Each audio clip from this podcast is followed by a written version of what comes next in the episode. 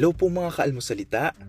Sa ngalan po ni Father Luciano at sa lahat ng bumubuo ng aming team, maraming salamat po sa pakikinig at pagiging katuwang para gawing viral ang mabuting balita araw-araw. At para po masuportahan pa ang mga programa ng aming ministry, kumakatok po kami sa inyong mga puso para sa mga donasyong maaari po ninyong ipadala sa bank account ng Almusalita. Tingnan lamang po ang show notes ng episode na ito para sa mga detalye. At panghuli, please follow, like, and subscribe to this podcast para maging updated po kayo sa mga bagong episodes na aming ilalabas.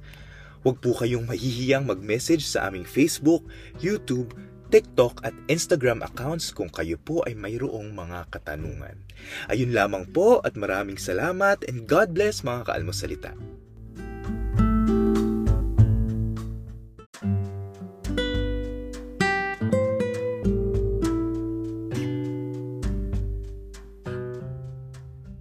Magandang araw sa inyo mga kaibigan. Itong ating ang salita sa araw na ito, June 8. Ang ebanghelyo natin ay Mark 12:28 to 34.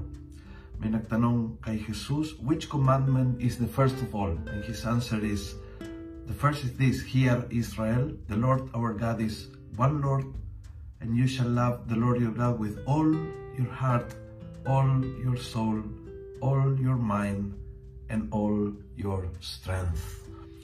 Napakaganda kasi ang commandment ng Diyos is buo ang gamitin mo. Sapagat kapag buo ang pagmamahal mo sa Panginoon, naging focus ka. Kapag focus ka, ikaw ay hilom at ikaw ay ganap at ikaw ay uh, masaya at ikaw ay energized at ikaw ay uh, talagang super happy. Ngunit kung hindi buo, let's say ang isip mo ay yes kay Lord, But sobrang gulo ang isip ko sa mga kailangang intindihin, sa mga uh, schedules ko, sa mga gagawin ko. Kalat. Ang kalat na isip nag-produce stress. Ang kalat na damdamin nag-produce ng kalungkutan. Ang kalat ng kaluluwa ay nag-produce ng sense of emptiness.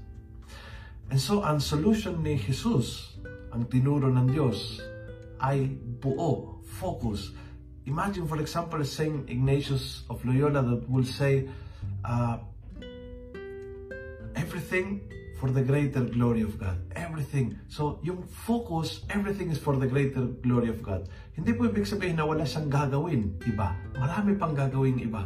But everything focus in the greater glory of God. So your mind is hanapin the greater glory of God. The heart is hanapin the greater glory of God.